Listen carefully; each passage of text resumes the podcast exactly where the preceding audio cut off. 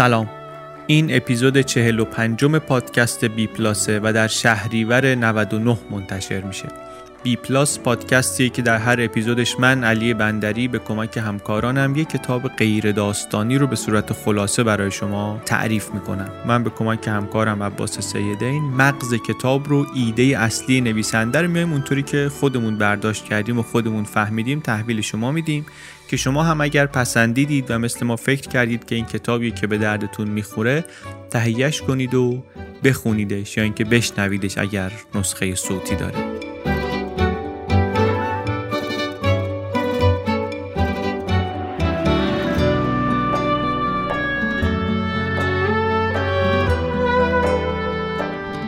کتاب این اپیزود اسمش هست Other Minds.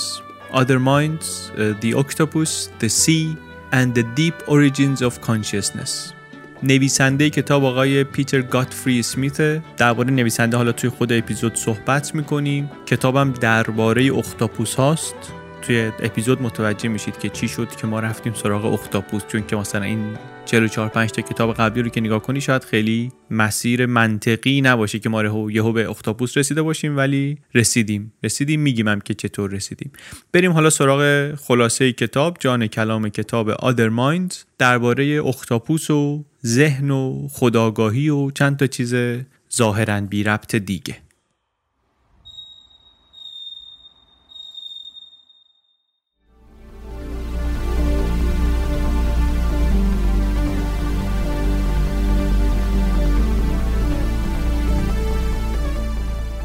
دیدین یه چیزایی هستن؟ یه خورده حال غریب آشنا دارن واسمون. خیلی دیدیمشون مثلا ولی نمی‌دونیم مارکشون چیه.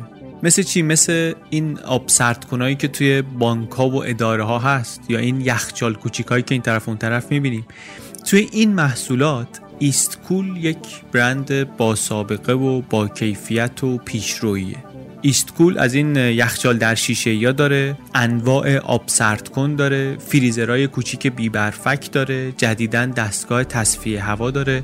کاراش عموما جمع و جور ظاهرش خیلی تو چشم نمیاد ولی زیاد دیدیمشون. زیاد ممکنه از آب سرد کنای ایستکول آب خورده باشیم. توی بانکی یا تو مطب دکتری یا توی مغازه‌ای یا توی شرکتی یا توی اداره ای جایی خیلی جاها بوده خیلی جاها هم همین الان هست. جاهای بیشتری هم در آینده خواهد آمد. لینکشون در توضیحات اپیزود هست. ایستکول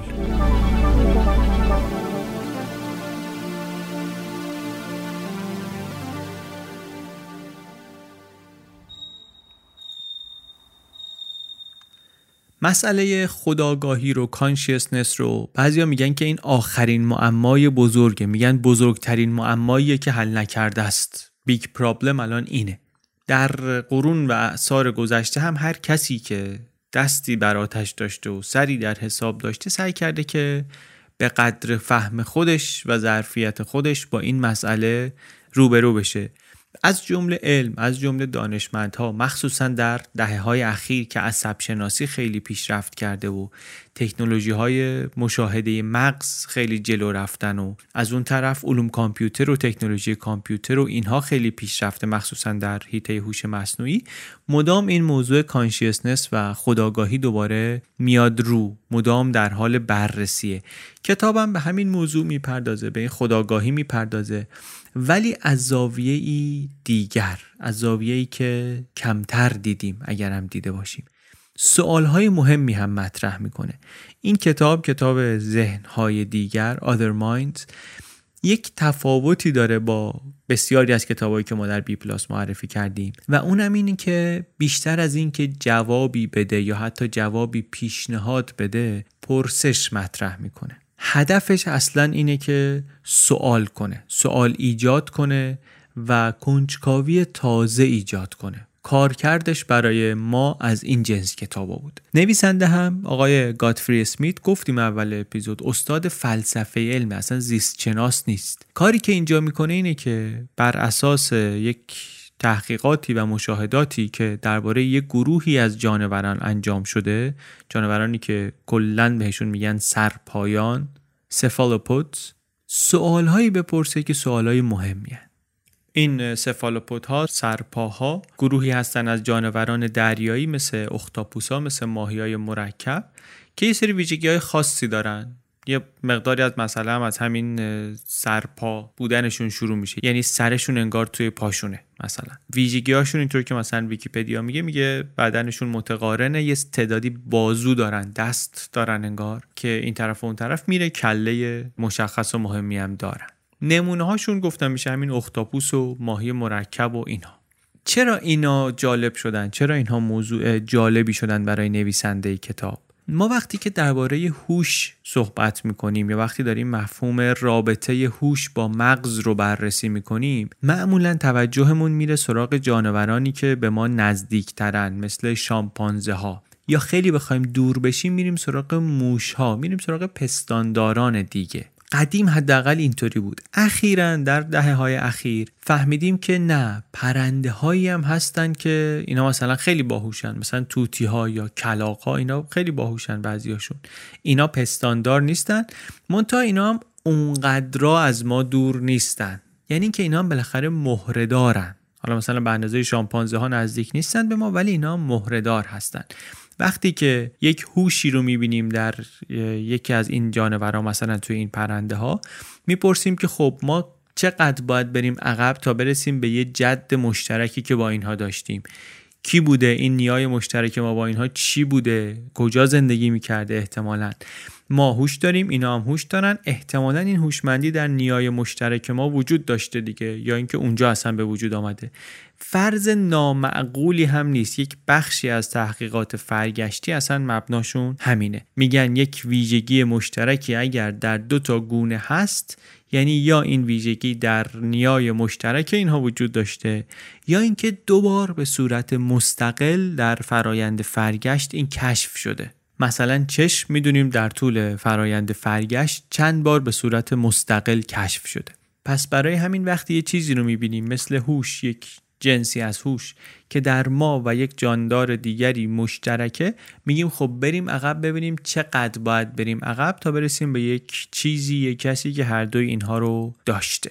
مقیاس هم در حد چند صد میلیون ساله. یعنی واسه همین پرنده ها اگه بریم عقب نگاه کنیم روی درخت زندگی می‌بینیم خب جد مشترک ما یک چیز مارمولک مانندی بوده که نزدیک به 320 میلیون سال پیش زندگی می‌کرده. کمی قبل از عصر دایناسورها.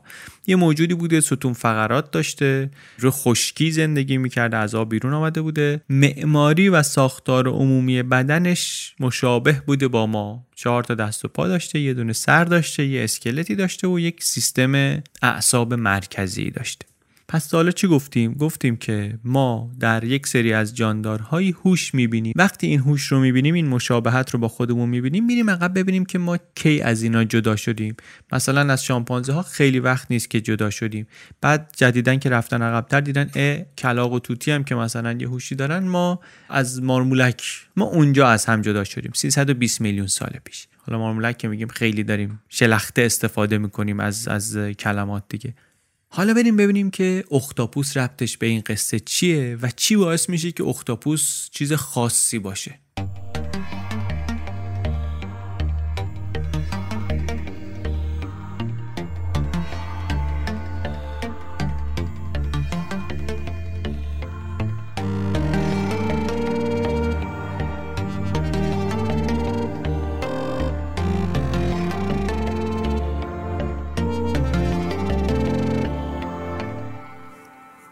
اختاپوس ها رو در آزمایش ها دیدن که اینا خیلی باهوشن.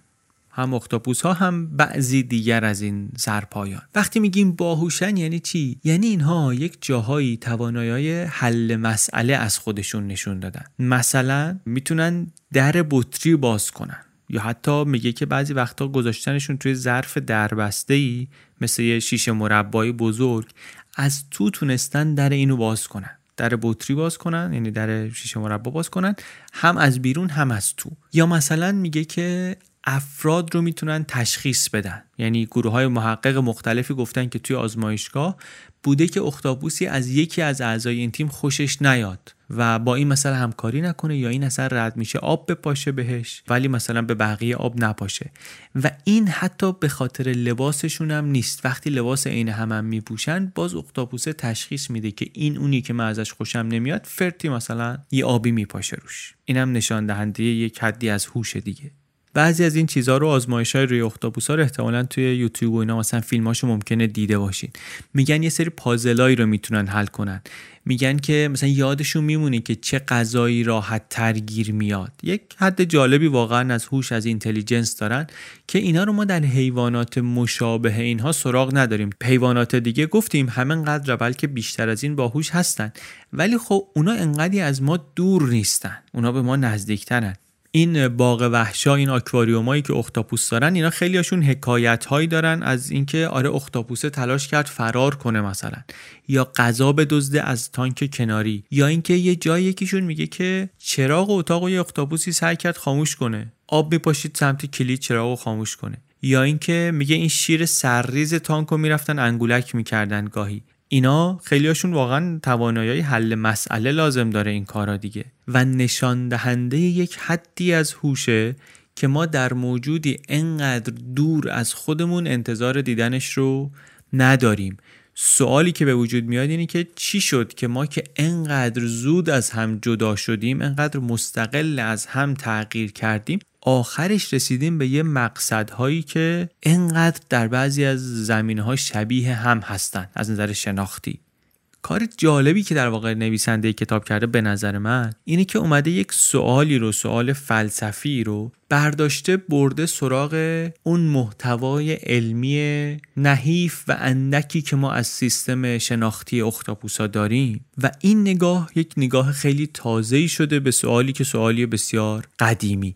این وسط خودش هم نویسنده چون اهل قواسی اهل اسکوبا دایوینگه کلی مشاهده دست اولم داره که اینا هم خیلی کمکش کردن. اصلا ایده مطالعه اگر اشتباه یادم نمونده باشه وقتی به ذهنش می‌رسه که داشته در سواحل سیدنی قواسی می‌کرده و چش تو چش میشه با یه اختاپوسی و می‌بینه که این حیوان نمیترسه. نه تنها نمیترسه بلکه همون قدر که میگه من کنجکاو بودم به دیدن او اونم کنجکاو بود نسبت به من. می‌خواست منو بررسی کنه. دستشو می آورد جلو بازوشو می آورد جلو و به جز اینکه لمس می‌کرد مزه می‌کرد. چون با بازوهاشون اینا می‌تونن با سر دستشون مزه هم بکنن. مزه می‌کرد سعی می‌کرد بفهمه من چی میگم اینجا؟ من چی, هم من؟ منو بشناسه. میشه حد زد نویسنده احتمالا چه جور شخصیتی داره؟ دیگه چه جور کنج کاوی و تر و تازگی توی فکرش هست؟ کتابش هم همینه همین کنجکاوی رو بهت نشون میده و کتاب کم ادعایی هم هست. کتاب متواضعیه و البته بسیار پرپرسش. کتابی خیلی پرسوال. کتابی خیلی پرسوال از کسی که اون موقعی که دارم میگم این قصه رفت براش پیش آمد هاروارد بود. الان City University of New York. حالا این هوش رو دیدیم در اختاپوس. باید بریم ببینیم که نیای مشترک ما با این سرپایان کی زندگی می‌کرده. چقدر باید بریم عقب به این برسیم.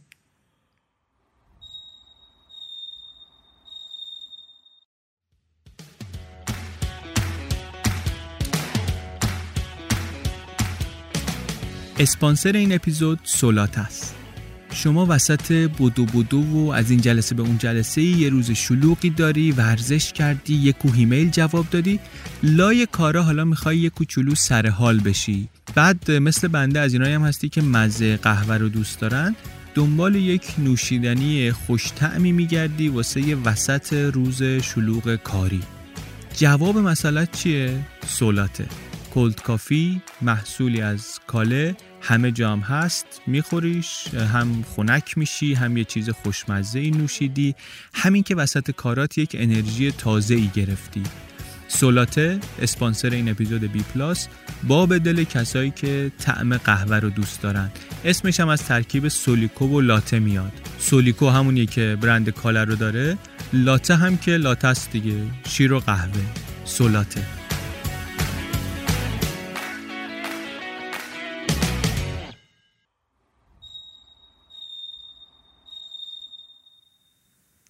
واقعیتش اینه که خیلی چیزی نزدیک 600 میلیون سال باید بریم عقب.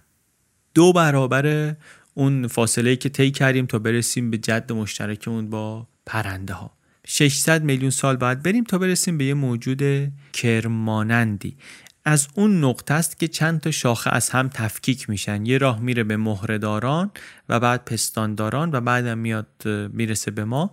یه راه دیگه میره به بیمهره ها می‌رسه. حشرات و خرچنگا و کرما و اینا و نرم تنان این سرپایان هم یک بخشی از همون نرم تنان هستن. اینها رو چی متمایز می‌کنه از خرچنگا یا از حلزون سیستم عصبی که دارن. سیستم عصبی اینها هم پیچیده است هم خیلی بزرگه. بر همین رفتارشون با این بیمهره های دیگه متفاوته. حالا به این سیستم عصبیشون و اینکه چطور توضیح شده و اینا هم می‌رسیم. تا حالا چیزی که یاد گرفتیم ولی چی بود؟ این بود که آره اختاپوسا باهوشن هوششون یه جنسی شبیه هوش ما داره. در حالی که اینها و اقوامشون در یک مسیری تکامل پیدا کردن تغییر کردن که کلا مستقل از مسیری که ما خودمون رو توش می‌بینیم. مسیر مهرهداران و اون مسیری که تهش می‌رسه به ما. در دو تا مسیر کاملا مستقل از هم فرگشت اتفاق افتاده برای اینها. توی داستان ها داستان ها و فیلم ها و اینا خیلی وقتا یک مسئله رو که مثلا می‌خوان حل کنن نشون میده که یک موجودی میاد که این یه هوش متفاوتی داره. مثلا موجودات فضایی اینطوری عموما دیگه. هوششون با ما فرق می‌کنه. موجوداتی هستن نزدیک به ما یه مقدار حتی شبیه به ما هم از نظر ظاهر هم از نظر توانایی ها و اینها که هوششون با ما فرق می‌کنه. دانشمندان بعضی وقتا برای حل مسئله سعی می‌کنن یه همچین موجوداتی تصور کنن. موجوداتی که هوششون با ما متفاوته. نویسنده میگه اگر ما واقعا بخوایم یک هوش بیگانه ای رو تصور کنیم مثلا موجود فضایی چیه؟ یه چیز هوشمندی که با ما خیلی فرق می‌کنه. اگر که این رو بخوای تصور کنی نزدیکترین چیزی که احتمالا می‌تونی پیدا کنیم همین اختاپوسا هن. همین سرپایان هستن. اینا دورترین چیز هستن از ما که باهوشن و هوششون هم با ما فرق می‌کنه. فرقاش چیه؟ یکیشون توزیع سیستم عصبی مونه. برای اینها برای اختاپوس مثلا میگن سیستم عصبی گاهی اینطوری میگن. میگن توزیع شده در تمام بدنشون. حرف دقیقی نیست این حرف. یک مغز مرکزی اینها دارن.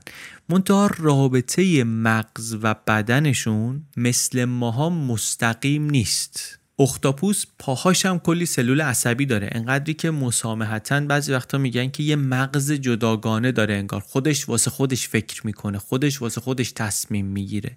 تو آزمایش هم که کردن اینو دیدن که آره مستقل نیست واقعا پاش از مغزش. منطقی هم هست دیگه. بالاخره یه حدی از هماهنگی بین این چند تا پا باید وجود داشته باشه. منتها یه کارایی رو خودش می‌کنه. کنترل مغز روش کامل نیست. مستقیم هم نیست. مثلا ما یک مداد می‌خوایم از رو میز برداریم مداد رو می‌بینیم.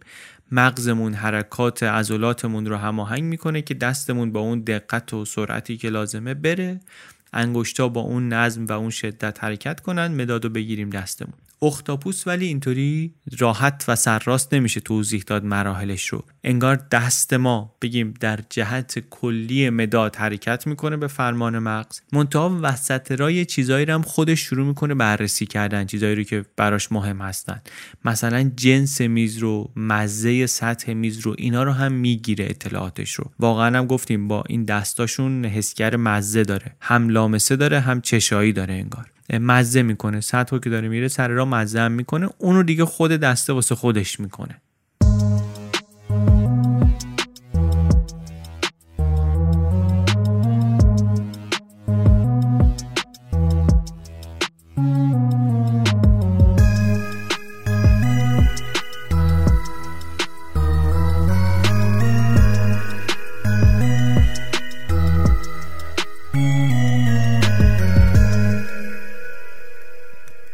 تصویر اگه تصویر درستی باشه این تصویر از رابطه غیر مستقیم و رابطه ناکامل بین مغز و بدن یک مسئله جدی درست می‌کنه. اون مثلا تجربه درونی subjective experience اون چیزی که ما در درون خودمون احساس می‌کنیم. نویسنده میگه ما حتی وقتی که داریم روی موجودات دیگه کار می‌کنیم وقتی که موضوع کارمون موضوع فکرمون تجربه درونیه معمولا کاری که می‌کنیم اینه که خودمون رو می‌ذاریم جای اونا. اونجوری که خودمون تجربه می‌کنیم رو حالا میایم یه هوا ساده ترش می‌کنیم فکر می‌کنیم اونا هم اینطوری تجربه می‌کنن یه چیزی رو. این کار ممکنه کار درستی هم باشه.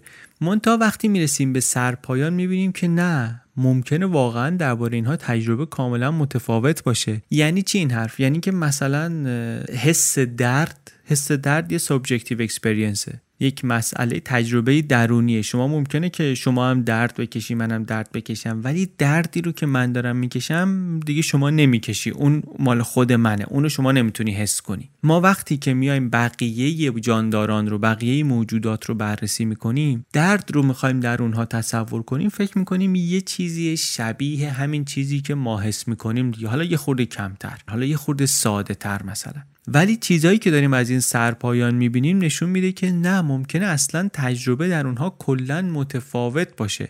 دنیا اصلا در نظر اختاپوس ممکنه با اون چیزی که ما تجربه می‌کنیم خیلی فرق کنه.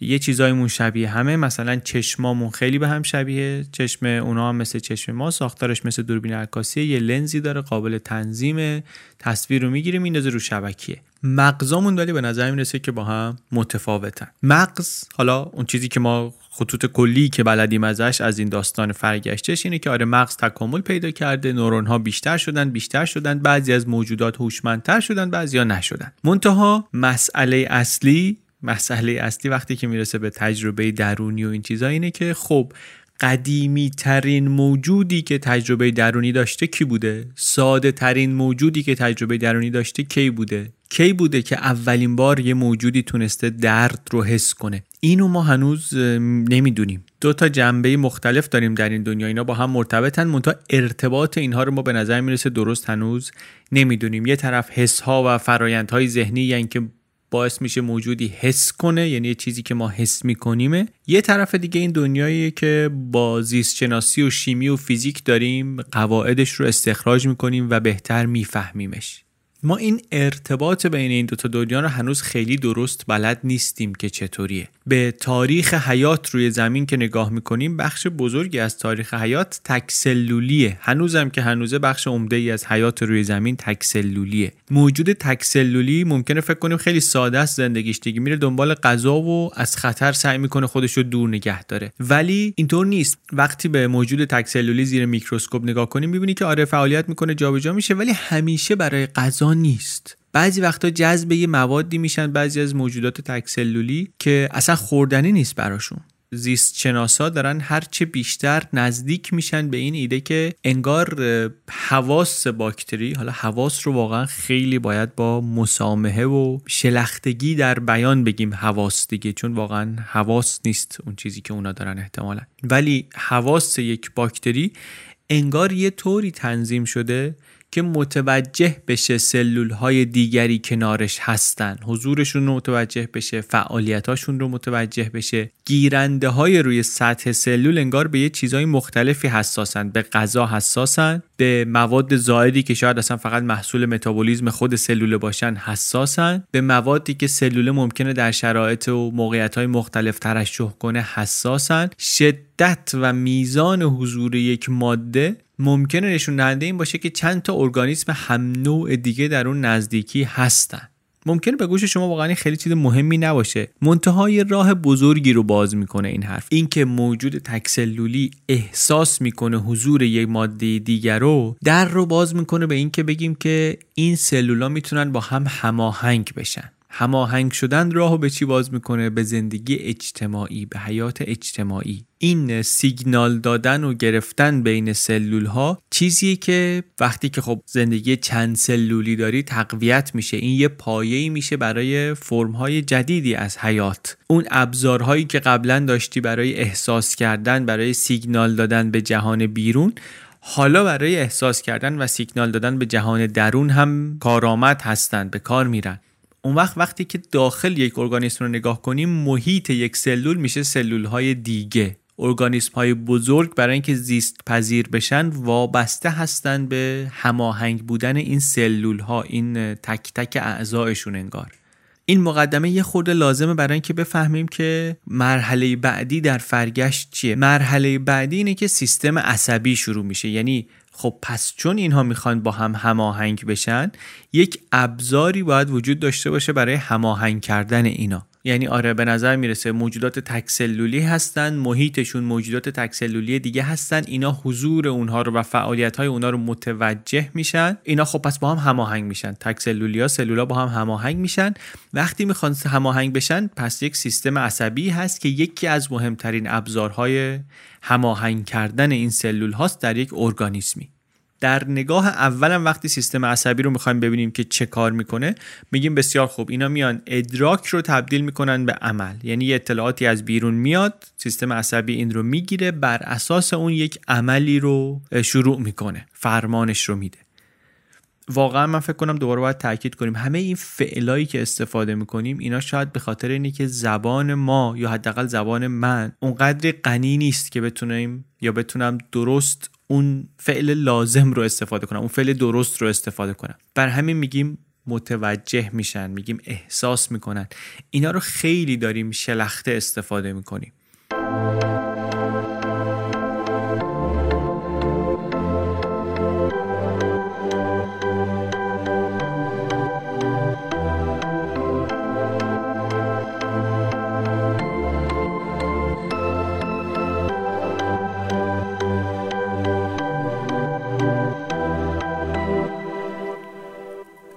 درسته ولی کامل نیست. یک وجه دیگری هم داره سیستم عصبی که شاید اتفاقا مهمتر باشه.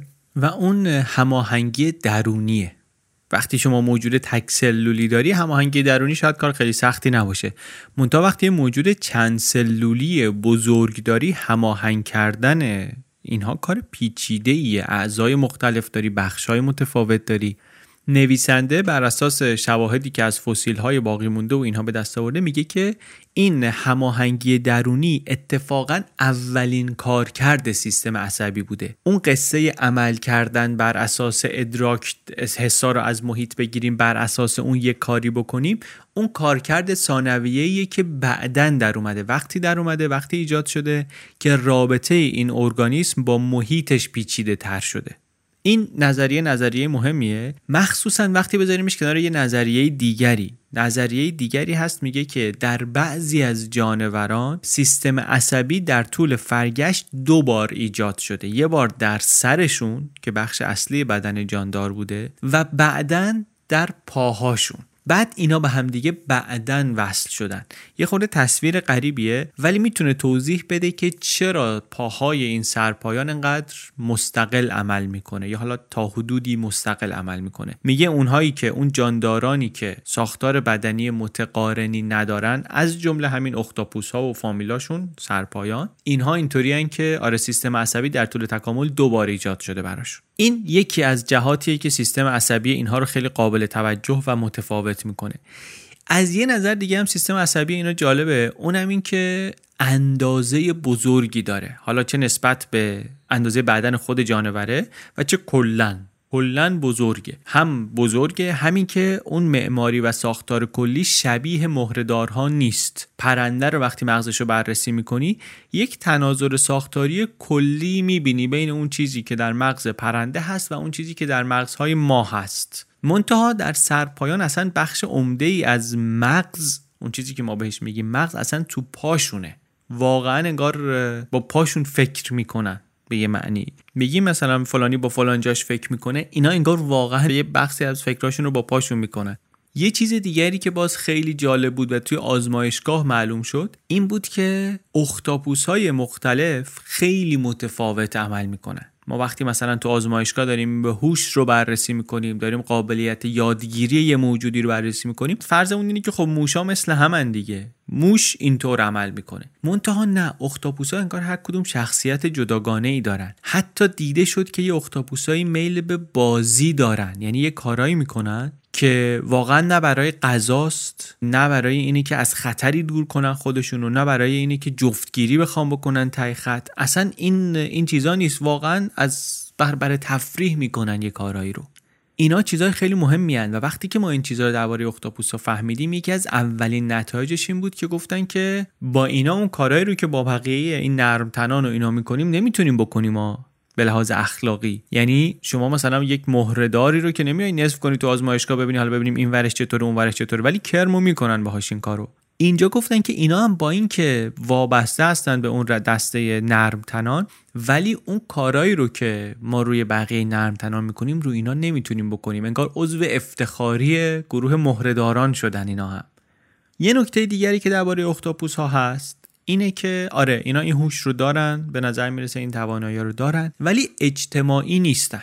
این نکته مهمیه. به خاطر اینکه وقتی می‌خوان تکامل مغز پیچیده رو توضیح بدن می‌خوان میگن چرا مغز بعضی از جانورها بزرگ و پیچیده است متوسل میشن دانشمندا به زندگی اجتماعیش. میگن که برای اینکه با بقیه با افراد دیگه بتونه زندگی کنه و تعامل کنه لازم داره این جانور که قدرت پردازش بالاتری داشته باشه. برای همینه که مغزش پیچیده تره یا بزرگتره معمولا هم جواب میده این تئوری. ولی درباره اختاپوسا قصه این نیست. اینا مغزشون پیچیده هست. ولی اصلا اجتماعی نیستن. واسه همین برای اینکه ببینیم که چطور شده که مغزشون اینطور شده باید برگردیم به ساختار بدنیشون. باید ببینیم که در بدنشون چه ویژگی هایی هست چه مشخصاتی هست که باعث شده یا کمک کرده یا نیازمند شده که مغزشون انقدر پیشرفته باشه.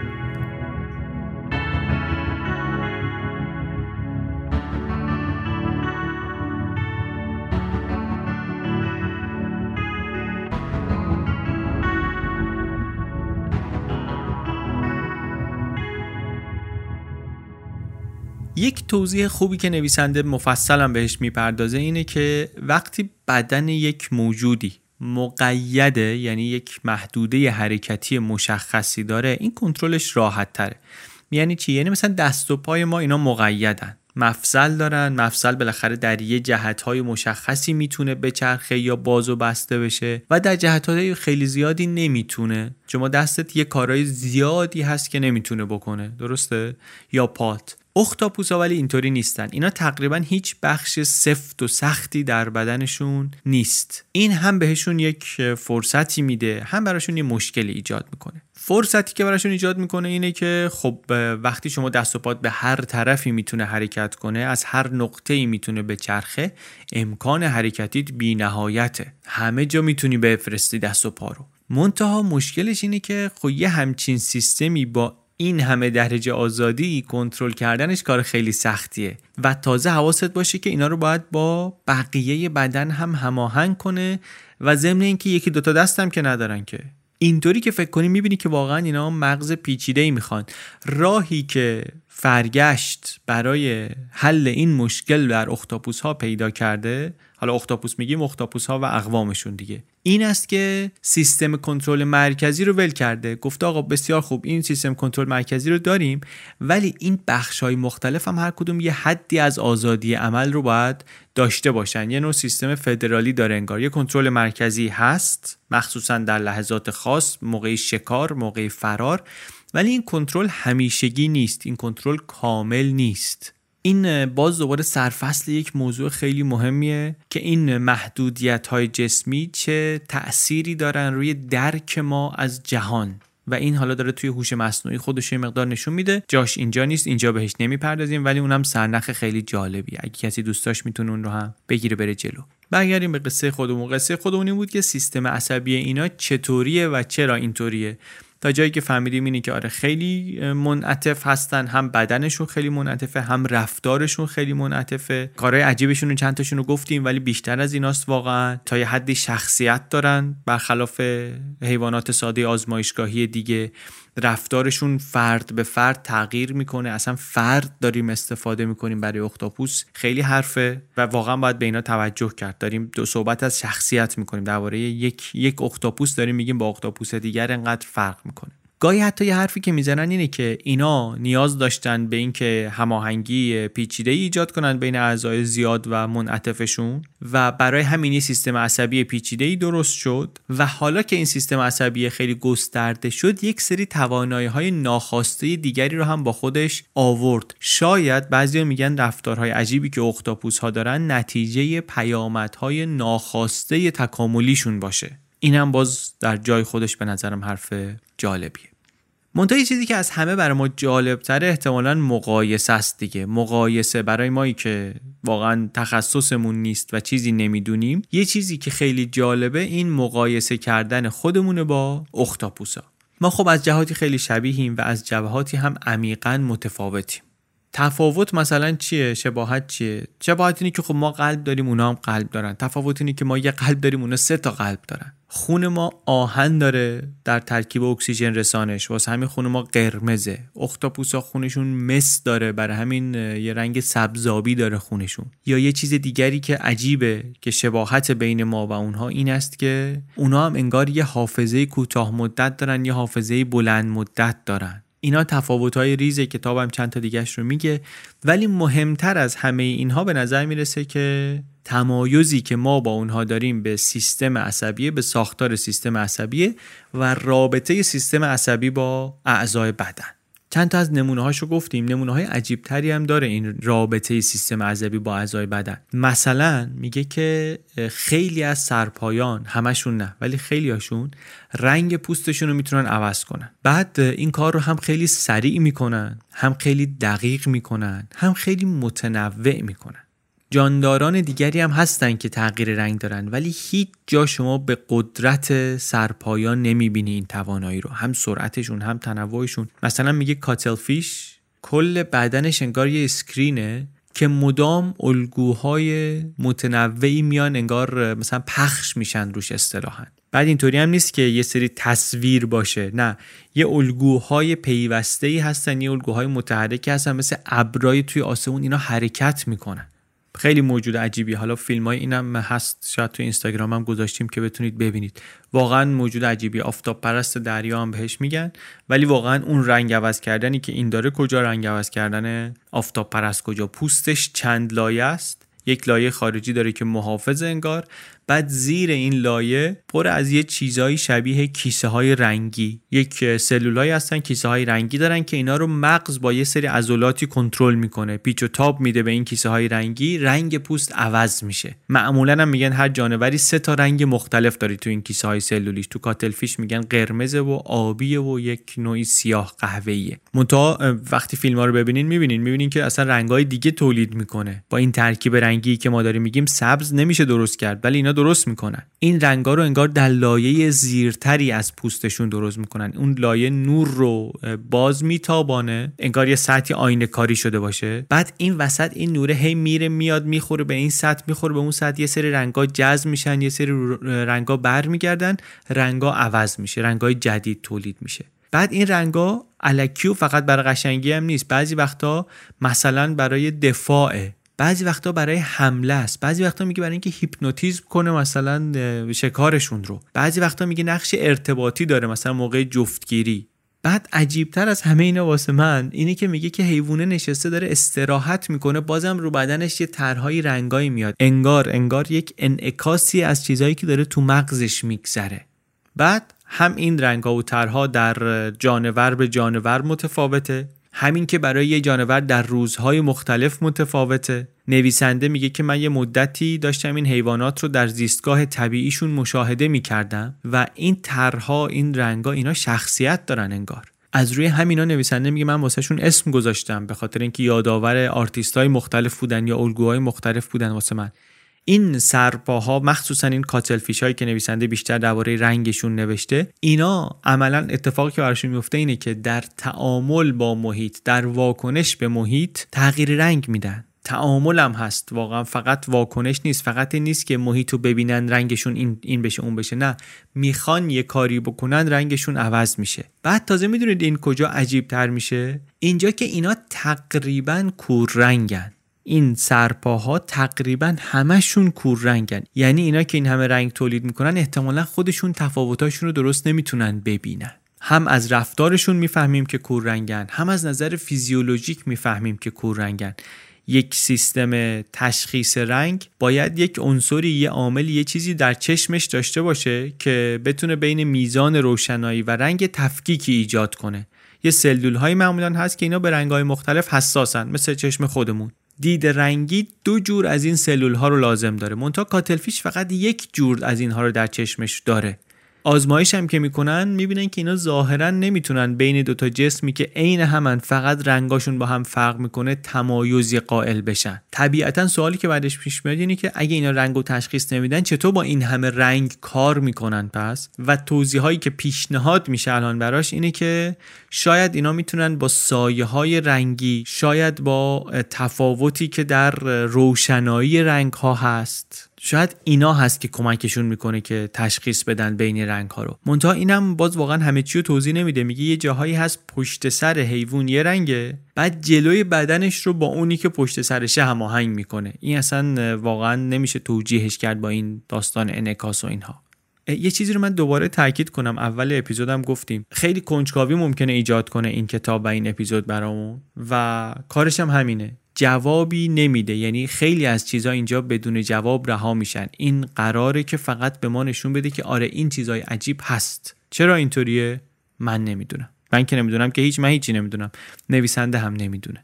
تازه اگه فکر می‌کنید اینایی که گفتیم کم عجیب بوده یه چیز عجیب تر اگه می‌خواید درباره همین کاتل فیشا بشنوید اینه که حتی وقتی که پوستش رو می‌کنیم یعنی پوستش رو از بدن جدا می‌کنیم بازم اینا به نور حساسیت دارن واکنش نشون میدن. میگیم کور رنگ به یک معنی ولی انگار از اون طرف واقعا با همه بدنش داره می‌بینه. حالا باز دوباره داریم ما میگیم می‌بینه ولی دیدن اون مصدری نیست که معنی رو اینجا برسونه. ما داریم چیکار می‌کنیم؟ داریم سعی می‌کنیم با یک خداگاهی که قریب است با این دنیا این دنیا رو توضیح بدیم. داریم یه چیزی رو توضیح میدیم که با تجربه ما و با خداگاهی ما کاملا متفاوته. بر همینه که زبانمون غیر دقیق و الکنه.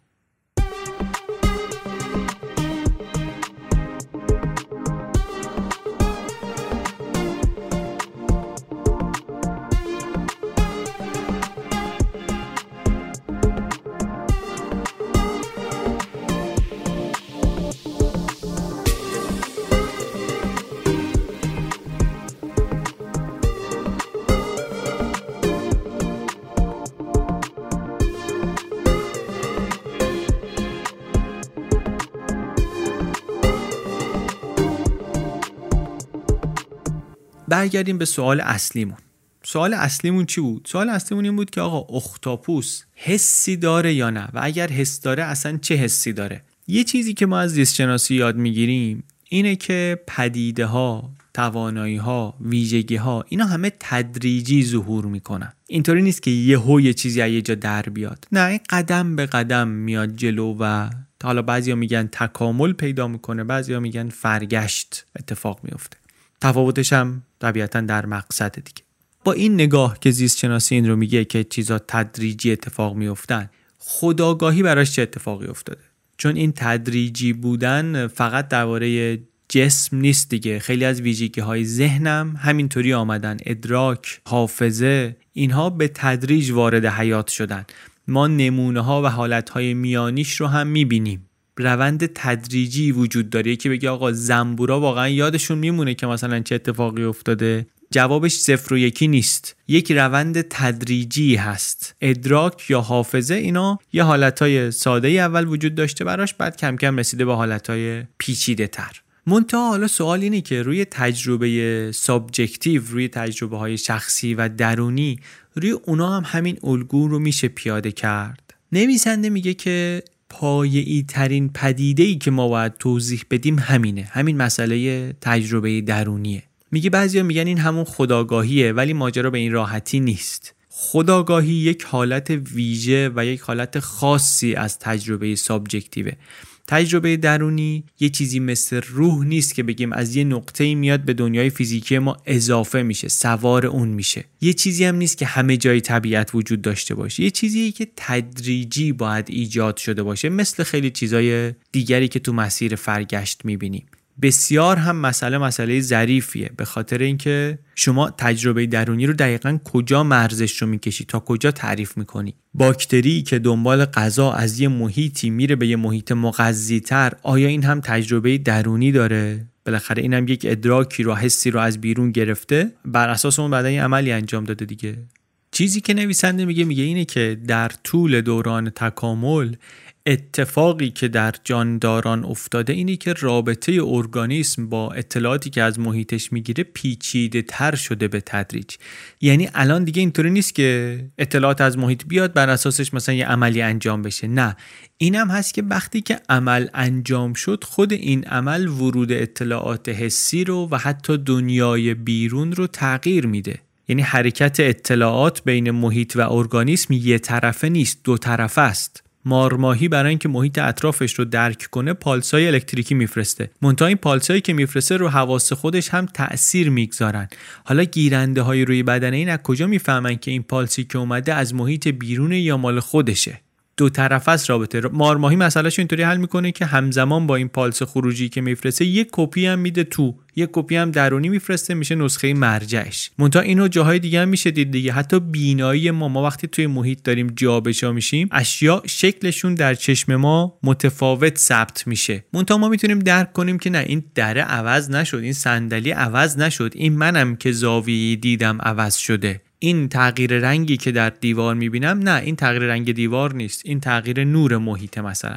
این تمایز تمایز بین خود و محیط یه چیزی هم نیست که لزوما و مستقیما به اندازه مغز مرتبط باشه. از اون چیزایی هم هست این هم که درست نمی‌دونیم واقعا چطوری کار می‌کنه. مثلا میان پرنده رو نگاه می‌کنن ببینن که خب این از دو تا چشمش اطلاعات می‌گیره اینا رو چطوری با هم ترکیب می‌کنه تا یک تصویر کلی بسازه. دو تا تصویر مختلف رو می‌گیره با هم مثلا یک پارچه می‌کنه. در پرنده ها می‌دونیم که اینطوری نیست. میدان دید اینها تقریبا تفکیک شده است. چشم کبوتر رو اگه ببینیم یه چشمشو ببندیم مثلا با یه چشم دیگه یه کاری بهش یاد بدیم کبوتر اون کاره رو با اون یکی چشمش نمی‌تونه بکنه. یعنی اطلاعات بین دو تا چشمش یا بین دو تا نیم کره مغزش راحت با هم مبادله نمیشن. این چیزا رو با چشم چپ یاد گرفته. اون یکی نیم کره مغز نمی‌تونه این کار رو بکنه. تصویر یک پارچه انگار از جهان ندارن این یه خورده در مقابل حرفیه که بعضی از دانشمندا و بعضی از فلاسفه می‌زنن و میگن که تجربه درونی خداگاهی از اینجا میاد که ما یک مدل یک پارچه ای از جهان اطرافمون داریم تو مغزمون با اون مدل کار می‌کنیم. یه چیزایی مثل این که میگم تو پرنده ها چپ و راست انقدر از هم جداست نشون میده که اینطوریان نیست. توی انسان هم حتی هست یه رده های از این. در کسایی که سر شدید دارن بعضی وقتا میان با یه عمل جراحی ارتباط دو نیم کره مغز رو قطع می‌کنن. توی یه اپیزود دیگه هم درباره این صحبت کردیم. فکر کنم ژن بود. می‌گفت اینطوری گستردگی سر کم میشه شدت حملات سرشون کم میشه. بعد میگه که یکی از چیزهایی که در آزمایش های دقیق تر روی این آدم هایی که ارتباط دو نیم کره مغزشون قطع شده بود دیدن این بود که یه اطلاعاتی بین این دو نیم کره منتقل نمیشه. مبادله نمیشه. یعنی یه چیزایی رو یک چشم می‌بینه یک نیم کره مغز ازش با خبره و نیم کره دیگه ازش خبر نداره. انگار دو تا موجود داریم. خداگاه دو تا موجود داریم. هوشمند که اینا دارن در یک نفر زندگی می‌کنن. یه خانمی رو مثال می‌زنه نویسنده میگه که در یک گاز گرفتگی ایشون آسیب مغزی دیده بود می‌گفت کور شده ولی یک سری از کارها رو یک سری از حرکات رو خیلی راحت انجام می‌داد. خیلی راحت انجام می‌داد. اینطوری که انگار داره می‌بینه. بیشتر که بررسی کردن دیدن اعصابی که از چشمش به سمت مغزش میره میره دو تا بخش متفاوت. یه بخششون میره اونجایی که تصویر و مدل یک پارچه جهان رو می‌سازه یه بخشش میره اونجایی که کارهای روتین رو کنترل می‌کنه. در این بیمار خاص اون بخشی که تصویر یک پارچه رو می‌سازه مختل شده بود. واسه همین بیمار احساس می‌کرد کور شده. ولی اون بخشی که کارهای روتین رو می‌سازه اون بخشی که ناخداگاهه همچنان کار می‌کرد. به یک معنا بیمار همچنان می‌دید. هرچند که واقعا فکر می‌کرد که نمی‌بینه. بگذریم. از همه این مثال هایی که کتاب می‌زنه و از این بحث های مفصل و بعضی وقتها شگفتانگیزی که می‌کنه اصلا مدهوش کننده است واقعا یه جاهایش مخصوصا برای مایی که دنیامون و کارمون و علاقمون این نبوده و نیست بسیار شگفتانگیزه. این چیزها رو اصلا در طبیعت نمی‌دونیم خیلی وقتا. نتیجه که نویسنده از اینا می‌گیره اینه که اون چیزی که ما اسمش رو می‌گذاریم خداگاهی یک پدیده یک پارچه ای نیست. یک چیز صفر و یکی نیست که بگیم که آره انسان داره و بقیه ندارن. اینجا هم مثل بقیه جنبه های حیات زندگی موجودات زنده پیوسته هستیم ما با بقیه جهان طبیعت. به جز این خود این خداگاهی اجزایی داره بخشهایی داره سیستمهایی داره و اصلا در طبیعت نه تنها شما اینو در درجات مختلف می‌بینی از تکامل یافته تا تکامل نیافته تر بلکه اینو در مدلهای مختلف می‌تونی ببینی در حالتهای مختلف می‌تونی پیدا کنی. کاری که داره نویسنده می‌کنه اینه که چشم ما رو به این باز کنه. دنبال اینه که در واقع کیه که شبیه ماست. در این دنیای بزرگ کیه که شبیه ماست. یه جای خیلی دوری میره و یه کسی رو یک چیزی رو پیدا می‌کنه که به نظر می‌رسه خیلی شبیه ماست. اختاپوس واقعا یه چیزیه که ما خیلی کم به فکرش میفتیم که انقدر به ما شباهت داشته باشه. اختاپوسی که گفتیم 600 میلیون سال پیش راهش از ما جدا شده در مسیر تکامل. کنجکاوی از اینجا میاد که چیه که اختاپوس رو انقدر خاص می‌کنه؟ شکل بدنشه که انقدر برای محیط زندگیش مناسبه ماهیچه هاشه. اینی که بدنش انقدر حرکات پیچیده رو می‌تونه اجرا کنه آیا این نشون دهنده اینی که بالاخره مغز بزرگی باید داشته باشه که بتونه اینا رو مدیریت کنه؟ بعد در خلال نگاه کردن به این و کمی به کمک قدم هایی که برای جواب دادن به این سوال برمیداره نویسنده میره سراغ سوال بزرگتره. که اصلا خداگاهی کانشیسنس اون چطوری فرگشتش؟ اونم مثل باله و دم و ایناست؟ یا اینکه نه یهو بیدار میشه. یه چیزیه که یهو یک کلیدی می‌خوره و موجود مثلا آگاه میشه. موضوع کانشیسنس خیلی هم مرغ و تخم مرغی دیگه سوال هایی که دورش هست. فلسفه و روانشناسی اینا هر کدوم جواب هایی دارن برای این سوال که ما چی شد که آگاه شدیم؟ چی شد که آدمیزاد فهمید که کیه و چیه در این جهان؟ بعد سوالی میشه که خب اگر اینه همین جوابا برای اختاپوس هم صادقه. ما خودمون رو خیلی تحویل می‌گیریم. خیلی ما های دیگر رو با خودمون میسنجیم و موجودات دیگری رو که می‌بینیم میگیم که آره اینم به نظر می‌رسه این سطح از هوشی رو که ما داریم اینم تا انقدرش رو داره. حالا در برخورد با اختاپوسی که می‌فهمیم جنس هوشش اینطوریه سوالی که پیش میاد اینه که آیا تجربه اینم از دنیا شبیه ماست؟ اصلا درسته که ما احساسات خودمون رو بیایم پروژکت کنیم روی اختاپوس مثلا درد رو. اشاره کردیم البته گفتیم اختاپوس اجتماعی نیست. جز برای جفتگیری معمولا سراغ هم نمیرن. عمرش هم عمر کوتاهیه. چهار سال عمر برای چنین حیوانی واقعا خیلی کمه. برای همین که اجتماعی نیست و عمرش کمه خیلی نمی‌تونه چیز زیادی یاد بگیره انباشته تجربه داشته باشه. یه چیز حاشیه‌ای که باز میشه اینجا بهش فکر کرد اینه که خب اگه با فقر ارتباطی اگه با فقر ارتباطی مغز می‌تونه انقدر پیشرفت کنه شاید نقش زبان در توسعه مغز اونقدی که ما فکر می‌کنیم نیست واقعا. اختاپوس ها مثل حشرات مثل زنبورا اینا با هم دیگه تعاملی ندارن ارتباطی ندارن. واقعا شاید در توسعه مغز زبان اونقدری که بعضی وقتا فکر می‌کنیم نقش نداره. اینها و بسیاری سوالهای دیگه نکاتی هستن که کتاب بهشون دست می‌زنه. یه کوچولو شروع می‌کنه دربارشون صحبت کردن بعضی یه مقدار بیشتر. و البته چیزهایی رو هم خیلی بهش نمی‌پردازه. مثلا درباره اخلاقیات مطالعه کردن این موجودات موجودی که به نظر می‌رسه خیلی خداگاهه خیلی صحبت نمی‌کنه. یا حتی درباره اخلاقیات خوردن یه همچین چیزی یه چیزی که انقدر آگاه به خودش درست خوردنش یا درست نیست. این نکته هم البته باید بگیم که مطالعه اختاپوس مطالعه دشواریه. به خاطر اینکه هم تن به مشاهده نمیدن همین که به شهادت همین حرفایی که زدیم توی این اپیزود اگر نخوان همکاری کنن واقعا بعضی وقتا همکاری نمی‌کنن. موجود کنجکاویه موجود موقعیت سنجیه فرصت طلب خیلی دنبال نوآوری اینها و واقعا کار کردن باهاش راحت نیست. همونطور که کار کردن با آدم هایی که این ویژگی دارن خیلی وقتا راحت نیست. آدمی که انقدر کنجکاوه انقدر موقعیت سنجه انقدر خلاقه ولی خب فوایدش هم کم نیست. امیدوارم که همونطور که این کتاب برای ما منشأ کنجکاوی جدید شد این اپیزود برای شما هم همین کارو کرده باشه. یعنی یک دنیای جدیدی رو به شما معرفی کرده باشه و شاید هم بعضی از کسایی که این اپیزود رو شنیدن همین الان اصلا علاقمند شدن به این موضوع و رفتن و بعدا همین مسئله رو بیشتر دنبال کردن. حالا یا مسئله خداگاهی رو یا اینکه اصلا خود اختاپوس ها رو.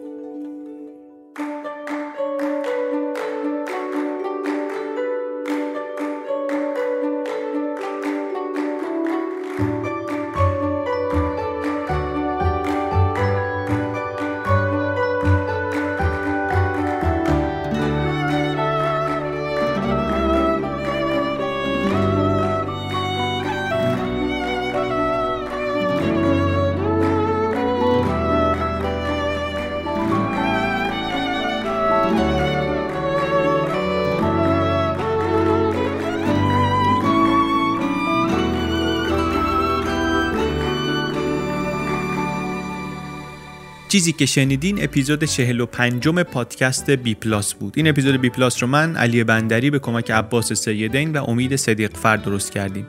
موسیقی اپیزود هم کار پیمان عربزاد است. این اپیزود خلاصه کتاب Other Minds بود. این کتاب هم مثل چند تا دیگه از کتابایی که توی پادکست شنیدید از اینهایی نبود که ما خودمون پیداش کرده بودیم یا سر راهمون قرار گرفته باشه یا اینکه از کتابایی باشه که مثلا ما خودمون دنبالش گشته باشیم نه. این پیشنهادی بود. از پیشنهادهای شنونده ها بود و چه خوب پیشنهادی هم بود واقعا. اگه به خودمون بود بعید بود بریم سراغش و حیف می‌شد واقعا که بیخبر میموندیم از محتوای این کتاب. حرفش رو نمیشنیدیم. شما هم اگر کتابی می‌خواید پیشنهاد کنید خیلی لطف می‌کنید به ما اگر که ایمیل بزنید. اینطوری هم فکر نکنین که این کتاب خوبه که در پادکست گفته بشه یا مثلا این کتاب یه حرفی داره که به درد جامعه ایران می‌خوره. اینطوری نگاه نکنید. ما هم اینطوری نگاه نمی‌کنیم به کارمون.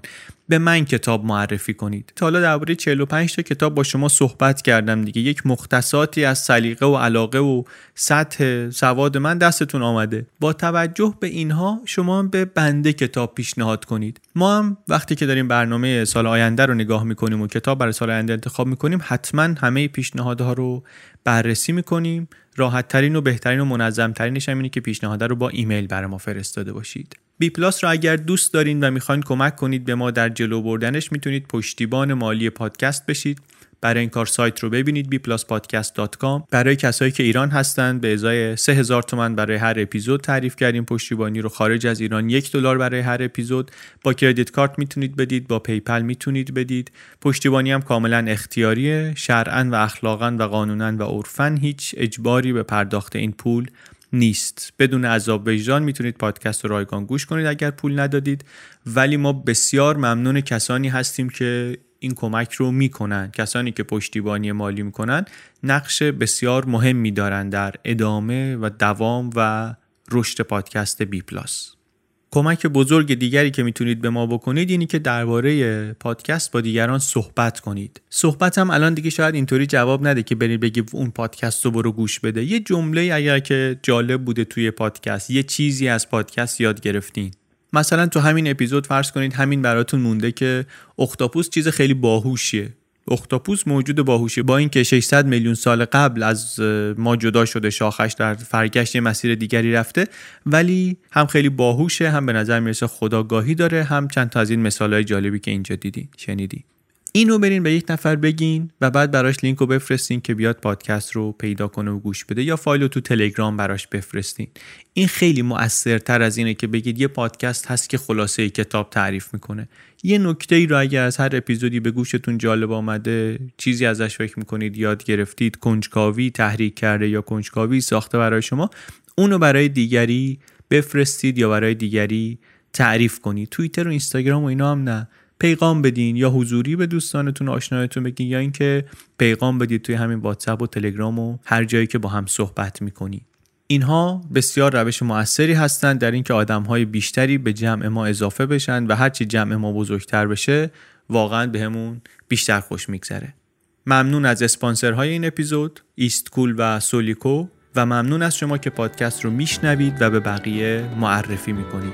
ما یک چهارشنبه در میون خلاصه کتاب تعریف می‌کنیم. در بی پلاس از پادکست های چنل بی.